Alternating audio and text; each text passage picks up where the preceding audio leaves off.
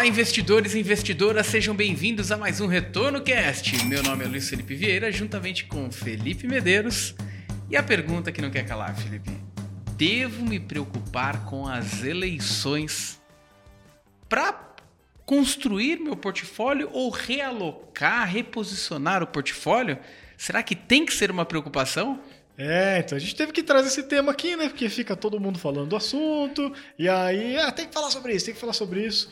Mas assim, galera, já dando o disclaimer aqui, vote, Antecipa, né? É, vote quem você quiser. A gente não vai dar nenhuma opinião aqui. O nosso intuito com a Mais Retorno, com o Retorno Cast, é falar de investimentos, falar de finanças, tá? Economia do ponto de vista também mais técnico possível. Ah, se você quer discutir sobre essas coisas, vai ter um monte. Hoje em dia o pessoal mais tem aí canal, tem mídia social, não sei o quê. Vamos aqui falar sobre, então, investimentos. Vai discutir né? no Twitter. Né? Você discute aí com a sua família, briga com seus amigos, faz, faz o que quiser. Mas aqui o nosso negócio é finanças, tá? É, e aí, já entrando no assunto, né? É, é, aquele ponto, né, Luiz? Primeiro que assim, a gente sempre fala que é, tem coisas que a gente não controla, né? É, e que por isso que a gente tem que montar um portfólio diversificado e mirando no longo prazo.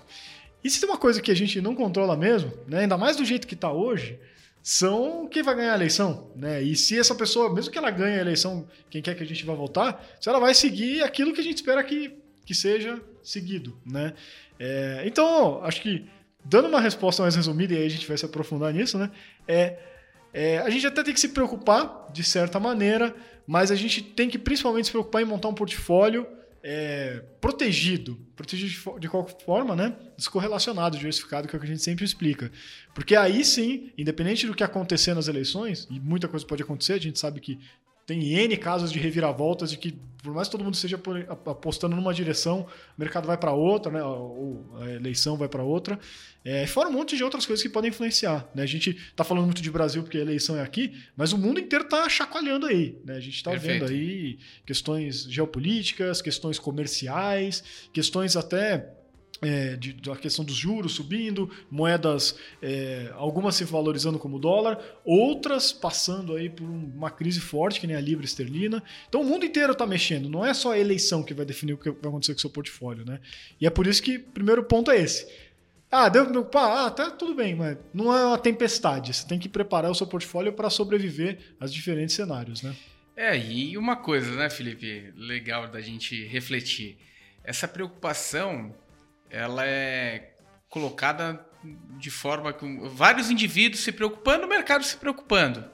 Ou seja, o mercado ele tenta colocar no preço as variáveis, né? Uhum. A, a, imprevisibilidade. Cara, quanto mais imprevisível, cara, mais eu tenho que ajustar meu portfólio. Mais risco então, eu tenho, né? É, exatamente. Então eu tenho o caminho A e o caminho B. Vamos para as nossas eleições, que é o, que é o contexto que está mais ou menos é, mais desenhado ali, né? Dois principais candidatos, né? É, de, de alas opostas ali. Então, o que, que o mercado começa a pontuar, entender? Opa, o que muda do candidato A, o que muda do candidato B?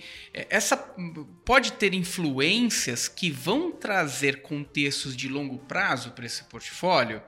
Então, o mercado ele tenta colocar no preço boa parte das questões que depois de uma eleição ele é equalizado, né, Felipe? Uhum. Então, muitas vezes o preço, o prêmio de risco antecipado dos 12 meses antes da eleição, é, eles são muito mais estressados do que os 12 meses após as eleições, né, Felipe? Até porque, né, cara, o pessoal fica muito focado, acho que não é só no Brasil, talvez seja no mundo, né, é, em quem vai ser o presidente, ou o primeiro-ministro, ou qualquer coisa, porque é mais fácil que você tenha um nome só, né?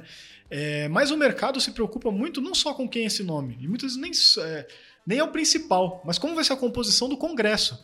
Porque não adianta você ter um cara super radical para qualquer lado na presidência, né? Se o Congresso, ele é um Congresso muito mais, é, por exemplo, não reformista, né? Então, e, e, mais, né? Se a composição do Congresso não for é, apoiar quem está na presidência, aí vai ser quatro anos ali quase de marasmo, porque as coisas não vão passar. Né? É, a menos que tenha, sei lá, né, alguma coisa É, por mais que seja alguém com boas intenções, as coisas só acontecem com uma boa política, né? Uma boa é conversa, aí. né? Uma boa interlocução, né? Tem que saber, exato, tem que saber interagir ali com, com o legislativo e é, conseguir o apoio, né? Conseguir que esse legislativo esteja votando junto, que senão não vai andar. Então até isso é difícil da gente saber, né? Se é difícil a gente bater com clareza, ah, vai ganhar tal, tal fulano na, na presidência, imagina no Congresso, que aí a gente está falando de né, é, centenas de pessoas, né? E, uma, e analisar toda a composição. E aí tem essa complexidade toda no Brasil de que você é, vota numa pessoa, mas ela leva um monte junto. É, é muito difícil mesmo de a gente saber para que caminho vai, né? É, e aí é mais um motivo, né? De você não tentar se posicionar, ah, eu vou para cá ou para cá porque quem vai ganhar isso ou aquilo. É, porque não, por mais que você tenha uma análise clara na sua cabeça de que se fulano ganhar vai para tal direção, é, isso pode não se concretizar. Seja porque o fulano não vai cumprir o que ele está prometendo em campanha, que é muito comum, né, a gente sabe, ou seja porque ele não vai conseguir porque ele pode até ter vontade, mas vontade não faz as coisas acontecerem. Depende de todos esses outros fatores que a gente está dizendo. Ou seja, né, é, não vai muito bagunçar sua carteira porque você está com uma expectativa de que alguma coisa vai acontecer na eleição.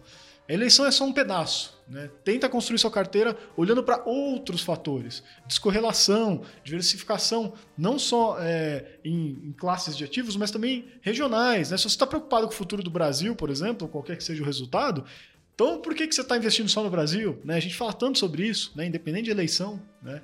É, o Brasil pô, ainda é um país em desenvolvimento, um país com moeda fraca, tem N problemas para resolver ainda. Né?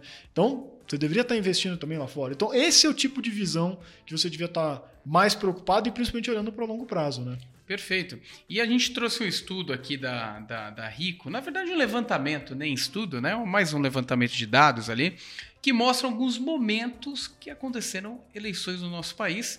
Então, desde é, é, é, o início do Plano Real, né, vamos colocar assim, lá em 94, é, a gente teve 1998 eleição de reeleição, né, de Fernando Henrique Cardoso é, 12 meses, a gente estava justamente naquele momento de reequilíbrio das contas, taxa de juro no Brasil é, é, é impactando muito o crescimento, mas para ajustar uma questão de moeda forte, né, naquele momento, 12 meses antes da reeleição, é, um impacto de 50% de queda. 12 meses depois da eleição, 80% de alta. A gente vai para 2002 2002 também. 12 meses antes, quase 10% de queda. Inclusive, chegou a cair mais depois é, que subiu um pouco. Mas 12 meses depois das eleições do Lula, 85% de alta. Quando vai para a reeleição do Lula, 14%, é, 12 meses antes, 14% de alta e 12 meses depois, 67% de alta. Ou seja, é, é, nesses três momentos, a Bolsa andou mais depois da eleição.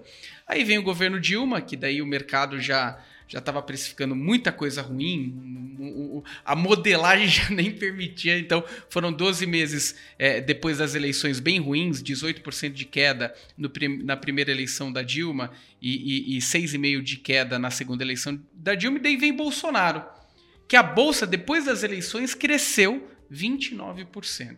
Ou seja, na média, é, nos cinco nos seis ambientes aqui verificados, somente no governo Dilma que a bolsa ficou abaixo depois das eleições. É, isso mostra que o mercado ele tenta antecipadamente precificar um cenário pior que o eventualmente acontece. Então vale a pena a gente refletir, olhar um pouquinho para esses dados históricos, porque o que o ambiente que, que a gente está hoje inserido está colocando como variáveis é, questões que podem é, é, trazer benefício ou danificar a economia. Isso aí coloca um prêmio de risco maior ali no, no, no portfólio, né? E quando isso passa, normalmente tem um equilíbrio, né? Opa, uma, algo mais normal. Então o mercado volta a se animar, né, Felipe? É isso mesmo, cara. Acho que o, o grande é, ponto é de antes de eleições é isso, é incerteza, que nem você colocou logo no comecinho do cast, né?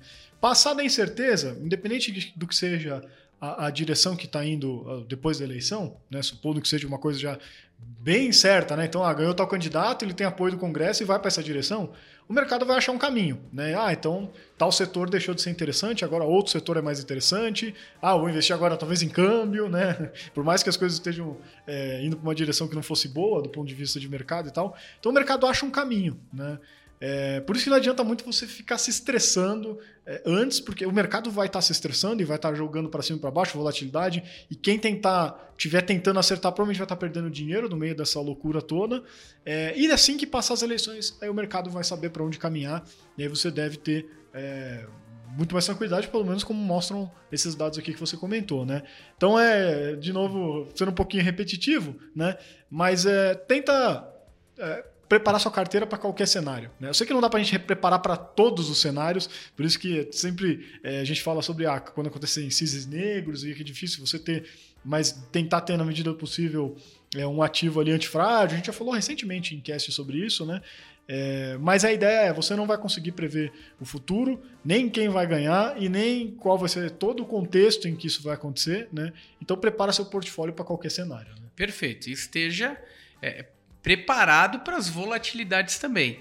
E Isso. nada. Não se desespere. Exatamente. E na, nada do que acontece no curto prazo tem que é, é, te, te, fazer tomadas, é, fazer uma tomada, te trazer uma tomada de decisão irracional. E brusca, então, principalmente. É, né? Então é importante você equalizar a situação, saber que vai existir volatilidade, porque o mercado ele está colocando no preço essa imprevisibilidade, mas depois que tem eleição, normalmente dá uma equalizada. E no final das contas, né, Felipe? A gente sabe aqui no Brasil que o, o governante principal ele tem é, é como, como uma da, da, das principais atribuições é, olhar para a economia. Brasil é assim, a gente vê é, é uma, alguns dos pontos de quedas do, dos presidentes foi em relação a, a, a, a, impactos significativos ali na economia. Então, dificilmente a gente vai ter um modelo que é, é não olhe para isso. Até porque o Congresso ele vai estar tá ali também para ser uma contraparte aí em projetos muito absurdos que eventualmente possam acontecer. Então, na maioria é, é, é das vezes, a gente tem que olhar para esse momento como um, momento de racionalidade, né? Respirar, olhar para o portfólio, ver se está preparado para essas oscilações, que no ano seguinte normalmente tem um avanço e um avanço positivo, né, Felipe? Perfeito, acho que essa é a mensagem mesmo, pessoal. Então, se você ficou com alguma dúvida, alguma crítica, alguma sugestão, mande pra gente no retornocast@maisretorno.com. Obrigado, pessoal, até a próxima. Valeu, pessoal, um abraço.